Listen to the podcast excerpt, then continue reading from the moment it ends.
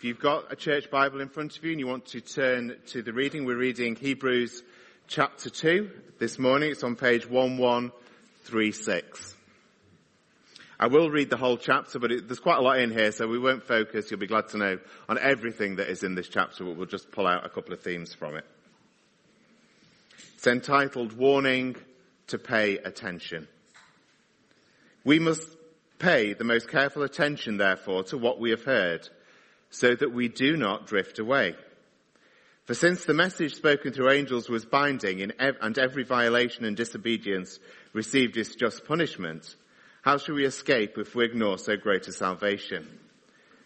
This salvation, which was first announced by the Lord and was confirmed to us by those who heard him.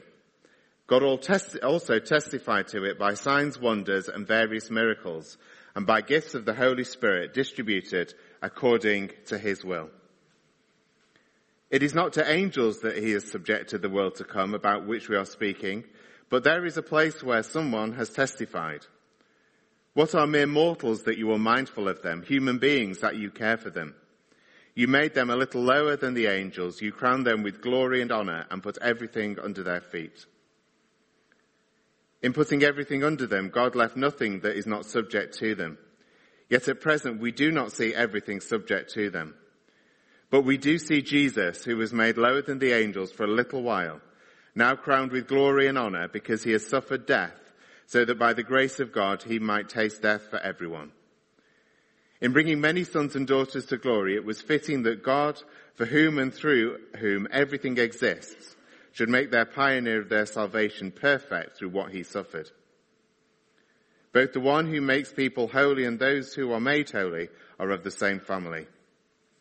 So Jesus is not ashamed to call them brothers and sisters. He says, I will declare your name to my brothers and sisters in the assembly. I will sing your praises. And again, I will put my trust in him. And again, he says, here I am and the children that God has given me. Since the children have flesh and blood, he too shared in their humanity, so that by his death he might break the power of him who holds the power of death, that is the devil, and free those who all their lives were held in slavery by their fear of death. For surely it is not angels he helps, but Abraham's descendants. For this reason he had to be made like his brothers and sisters in every way, in order that he might become a merciful and faithful high priest in service to God, and that he makes atonement for sins for the people, because he himself suffered when he was tempted. He is able to help those who are being tempted. Over the summer, we went to the Keswick Convention and we went on a boat trip one afternoon around Derwentwater, um, the, the lake that's just outside Keswick. And we went on a motorboat, being far too lazy to row. We decided that a motorboat was the best idea. And we hired this boat for an hour which meant that we could go right the way around. If you know Derwent Water, it's not a massive lake, but it's quite big, and it takes about an hour to get round it in a boat. So off we set, sun was shining, beautiful day. We got um, probably 20 minutes into our hour's trip, and we were right out in the middle of the lake when the engine cut out. What do you do when your engine's cut out and there's no oars and you don't know who you've hired the boat off? Thankfully, thankfully, Claire's phone had reception, so we were looking online for where we'd hired the boat from. And we gave them a ring and they said, don't worry, we'll come and rescue you. So a few minutes later, this rescue boat, you know, it's like something out of a movie, careering across Derwent water to rescue us. They come, they get the engine going, and they tell us how to do it if it cuts out again. So we carry on. We're now at the furthest point away from anything, right in the middle of the lake. What happens? The engine cuts out for the second time. And being far too proud, I have to confess that at this moment, to ring again, we start to try and get the boat going. Now what's happening at this point is the boat starts to drift. And at first you don't notice it, then suddenly you realize the island that looked quite a long way away is now looking quite close. And the boat is drifting towards it. The writer to the Hebrews in chapter 2 follows straight on from the argument that we had in chapter 1 about angels being superior, uh, sorry, Jesus being superior to the angels. And um, the, the, ancient Greek that Hebrews is written is, is very eloquent, it's very elegant, but sometimes the chapter and verse numbers disrupt the flow a little. They were actually put in um, by the Archbishop of Canterbury, Stephen Langton, in the 13th century while he was riding a horse. And sometimes they don't quite do justice to the flow of what's happening. So don't lose, if you're here last week, don't lose the, the topic that we were looking at. This is all in relation to Jesus being superior to the angels. If you were here last week, we were looking at that in relation to Jesus being God's final word. The final word that is spoken to us and how that impacts our everyday living, but also how that impacts the world in which we live and the whole creation. And hasn't this last week just brought that into focus? That God, through his son, is the final word. You know, we, have already been praying and hearing this morning about the coronavirus that is now um, a pandemic across the world. Yet we still are called to hold on to the truth that Jesus is God's final word, that God is sovereign even in the midst of all the suffering. Looking at this last week that's taken place and the billions and if not trillions of pounds that have been wiped off stock markets, those things that everybody thought was so secure, we now find that it's not. Much of our life is built on sand if we don't root it on the Lord Jesus Christ. So in light of all that we heard in chapter one, in light of Jesus being God's final word, we then get to chapter two, and there is a word that is used in this first verse that is really important. Now, if you've got anything other than a church Bible, you'll probably have the therefore at the beginning of the sentence. But for some reason, the, the, whatever translation the church Bible is sticks it in the middle. So we get, we must pay the most careful attention, therefore, to what we have heard so that we do not drift away. Therefore is a really key word in the book of Hebrews because it always means because something really important has taken place, because the, te- the person who's written this book has taught us something incredibly significant, therefore put it into practice in this way. And so the therefore, because Jesus is God's final word, because Jesus is superior in every way to the angels, therefore don't drift. Therefore, don't ignore all that Jesus has said. And so first of all, in this um, passage, what we get is a bit of a parallel made by the writer between the law and the gospels. The message declared by angels is here a reference to the law. Um, if you are very, uh, or have the mind, or for whatever reason suddenly find yourself with a lot of time on your hands over the next few weeks, and you want to go and look up in what is the Greek translation of the Old Testament called the Septuagint that was around at the time when Hebrews was written, you might want to turn to Deuteronomy 33 verse 2, where it is translated in the Greek, when the Lord came from Sinai, at his right hand were angels with him. It doesn't read like that in our Bibles at all, but that was the Bible they were using at the time. And so what we find is this is picked up by other writers in the New Testament. Paul in Galatians explained that the law was ordained by angels. Acts, in the book of Acts, Stephen in his great sermon describes the law as being delivered by angels. And so the point of all this is saying actually, if the law that was delivered by angels was so binding that there were punishments attached to it, how much more significant is it that we hold on to the gospel that has been brought to us through the Lord Jesus Christ? The law was given through grace. If you're here last Sunday night, we were looking at the prologue of John's gospel and we were seeing like at the end of that how actually the law was a grace gift. It showed us people how to live in the holiness of God and in the presence of God. But the gospel is grace upon grace. And so we're encouraged not to drift.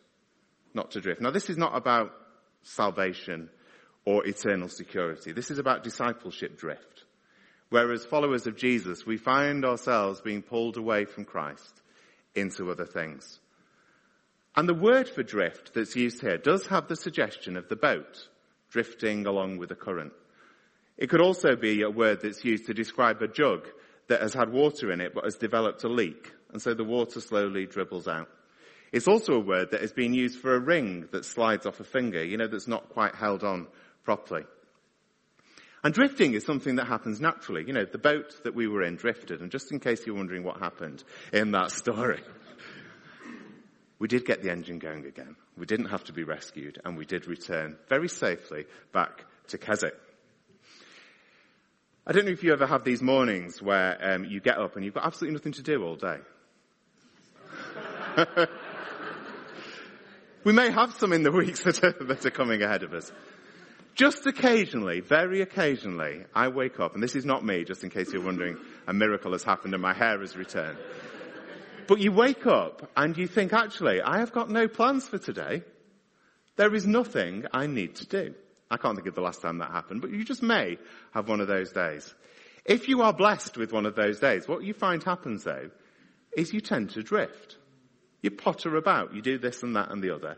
Now that's good every now and again, isn't it? Um, the writer and preacher Roy Searle um, talks about how as Christians we, we need to um, be mindful of being potterers. You know, people who will take Sabbath rest and, and just potter about and, and enjoy the world that God has given us.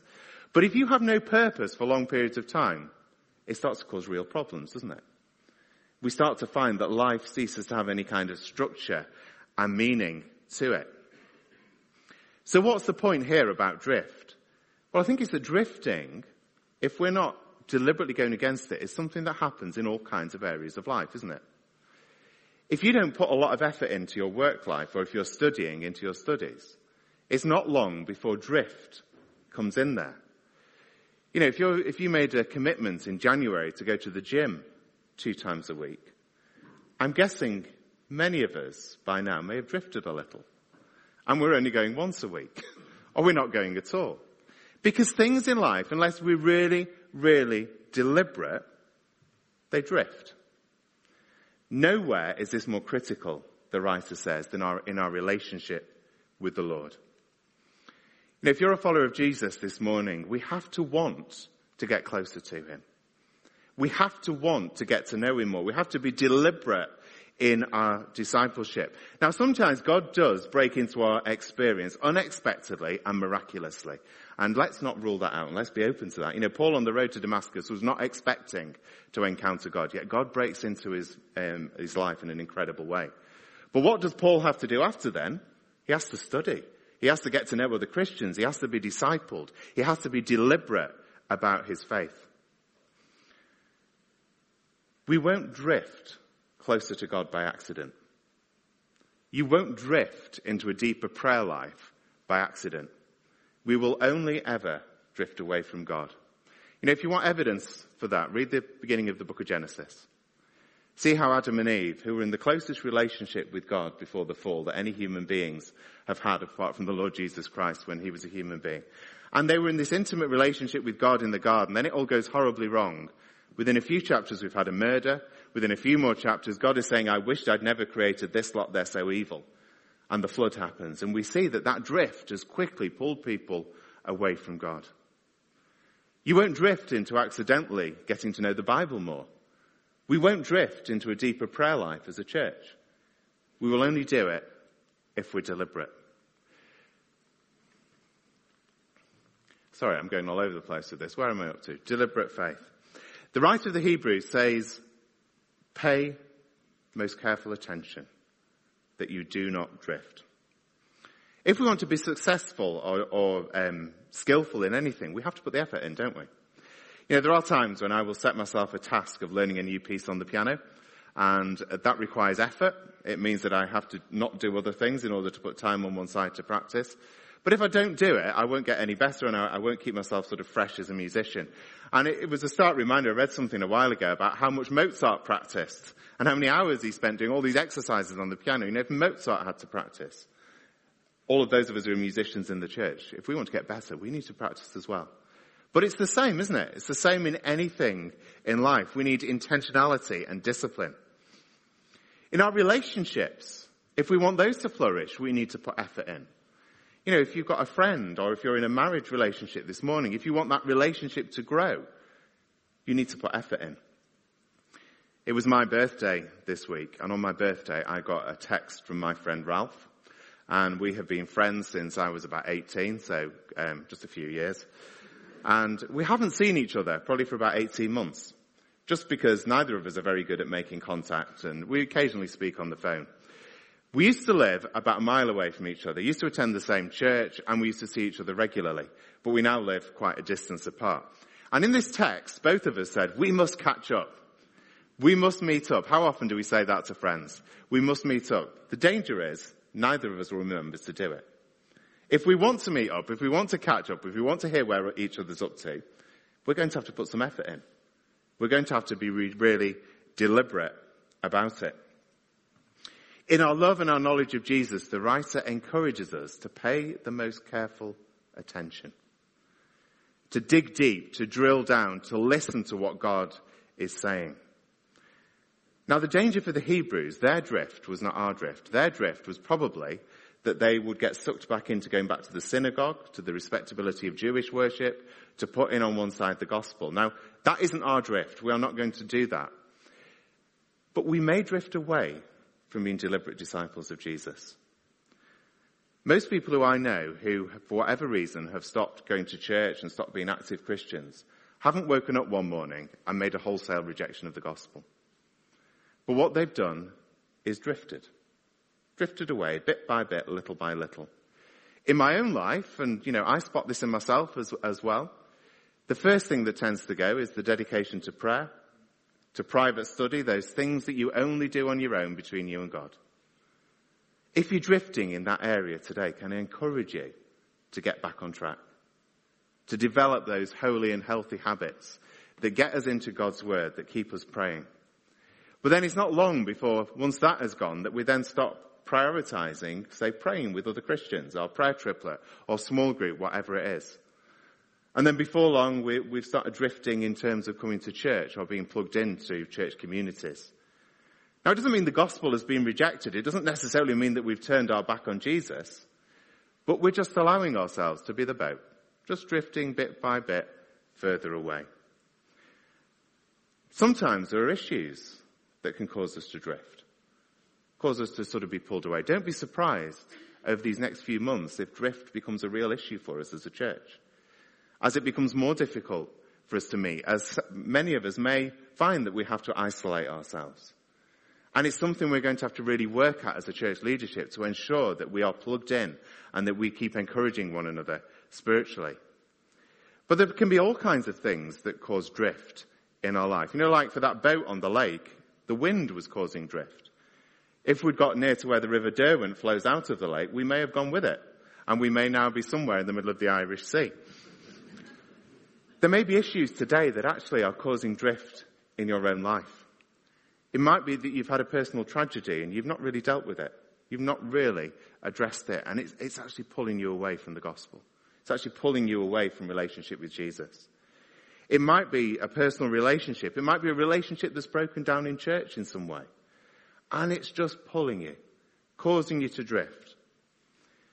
You know, in our lives, we all carry scars, don't we? And they may cause us to drift, but many of us actually, if we're honest this morning, are carrying open wounds. They will pull us. They will cause us to drift. You know, as evangelical churches, I sometimes think we're, we're good at trying to work out what the right answers are from the Bible. And that is great that we do that. It's really important that we do that. But I wonder, are we as good at wrestling with the scriptures in the brokenness of our world? Of listening to how the Spirit would speak to us? Because you see, we look at what Jesus did, how Jesus ministered. When he met with Zacchaeus, he didn't just tell him a correct answer. He got alongside him. He gave him dignity and worth. He ministered to him and spoke to him and the result was transformation. The Samaritan woman at the well. Or we think of the woman who'd been bleeding for many years. What did Jesus do? He didn't just let her be healed and walk off. He turned to her, spoke with her, gave her dignity, brought her back into community. I've been um, on a ministers' conference this week with the North West Baptist Association. Phil Jump, one of the regional ministers, said this, and I think this really struck with me. Our struggles are not always the barriers that God has called us to overcome, but the place in which our relationship with God can be nourished and nurtured. Sometimes when we face a, a, a, trouble in life, when we face something, we think, I've got to overcome this and then I'll find God. And actually Jesus comes alongside us and says, I'm with you in the midst of this. Draw close to me now. Don't let this situation drag you away, pull you away. I am here with you. So how do we keep going? How do we prevent drift in our lives? Well, I want to offer two very, very practical things to do. And one is a deliberate action. I want to challenge all of us to something, I don't often do this, but something very specific this morning. And it's this. Will you this week commit to either 10 minutes or an extra 10 minutes reading the Bible and praying? Something really simple. 10 minutes. If you don't know what to read, read Mark's Gospel. Start at the beginning and read two chapters a day and just keep going. If you don't know what to pray, pray the Lord's Prayer that we've been looking at and pray for those things as you go through it. Now, for many of you, you may already be spending half an hour in prayer. Spend 40 minutes. If you're spending two hours, spend two hours and 10 minutes. You know, it sort of works out incrementally. But for some of us, that might be a new thing. We're not doing it. Don't expect to drift closer to God unless we're putting the effort in. So can I challenge you to do that this week? To draw near, to draw near to God in full assurance of faith, knowing that we are His children. And the second thing is having an honest faith. You know, there's absolutely nothing to be gained by wearing a false smile, apart from it might keep the wrinkles away. But there is nothing to be gained, is there, by pretending everything is okay when it isn't. I've said this before and I will say it again, probably quite a lot. It is okay to not be okay. It is okay to not be okay. It is perfectly human to find ourselves drifting and struggling. It is not human to think that we have all the right answers all of the time and to not need one another. That is God's domain. If we feel we're there, we need to be a bit more humble with ourselves. Will we have that honest faith that allows us to be pulled back? Verse 4, he then goes on to argue that the signs and wonders, the miracles of Jesus' own ministry, and then the gifts of the Holy Spirit used in the life of the church all give evidence for the importance of the gospel and all remind us to keep focused on Jesus. There's an awful lot in this passage. Like I said, we won't have time to go through all of it um, this morning, but I just want us to, to look towards the end of the chapter. I don't know if you ever find yourself using phrases when you're talking to somebody like, oh, I know what that's like. I know what you're going through. Do we ever find ourselves using those phrases when we're, we're talking with people? You know, I sometimes find myself saying things like that, and then I, I wonder why I've said it. If I ever said that, I don't know what you're going through. I, I, I can't really understand somebody else's situation. But I think at the heart of it is the desire to empathize. And empathy is a great thing, isn't it, when we can empathize with one another. The writer of the Hebrews wants us to know that we are not alone in the world. Even in these coming weeks, even if many of us will become slightly isolated from one another, we are not alone. We will never be alone. Jesus is with us. He will never leave us or forsake us. And today, if you're already listening to this online, I know there's a number of our church community have already had to self-isolate. If you are listening to this online, just know that actually you are not alone whenever you're listening to this. Jesus is with you. We're not alone in facing temptations to either drift away from God or actively walk away in disobedience. Because Jesus, the Son of God, the one who is superior to every name under heaven and earth, is with us. Jesus himself was tempted, verse 18, because he himself suffered when he was tempted, he's able to help those who are being tempted. Because Jesus was fully human, he knows what it is like. He knows the frailness of our human condition. Jesus didn't um, come to the earth and read, you know those Haynes manuals? I don't know, you can still get them for cars. And read the Haynes manual for what it's like to be a human being and then sort of give us advice based on that. He became one of us. He knows exactly what it is like. He knows what it is like to have the temptations of drift and pull and dragging our lives away from God. The only difference with Jesus is he didn't give in to any of it. He didn't fall in to those traps. When we pray to Jesus, lead us not into temptation.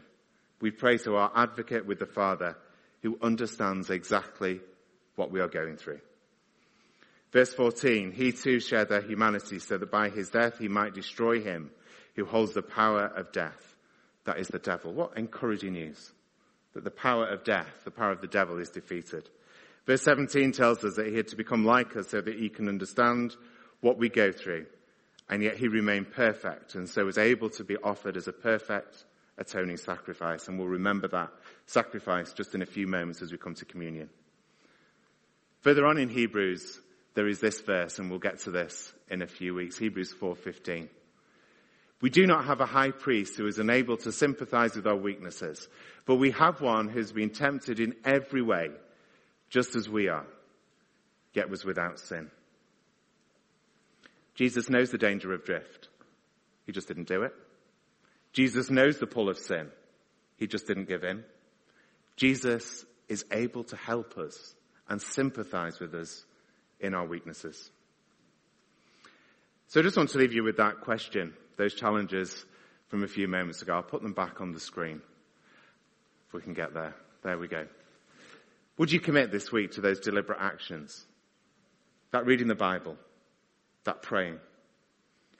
Would you commit to being honest when we are facing those struggles? Let's make it our prayer that that is our desire as we face what are going to be uncertain times in the days ahead. But knowing that Jesus, our great high priest, walks with us. Let's pray.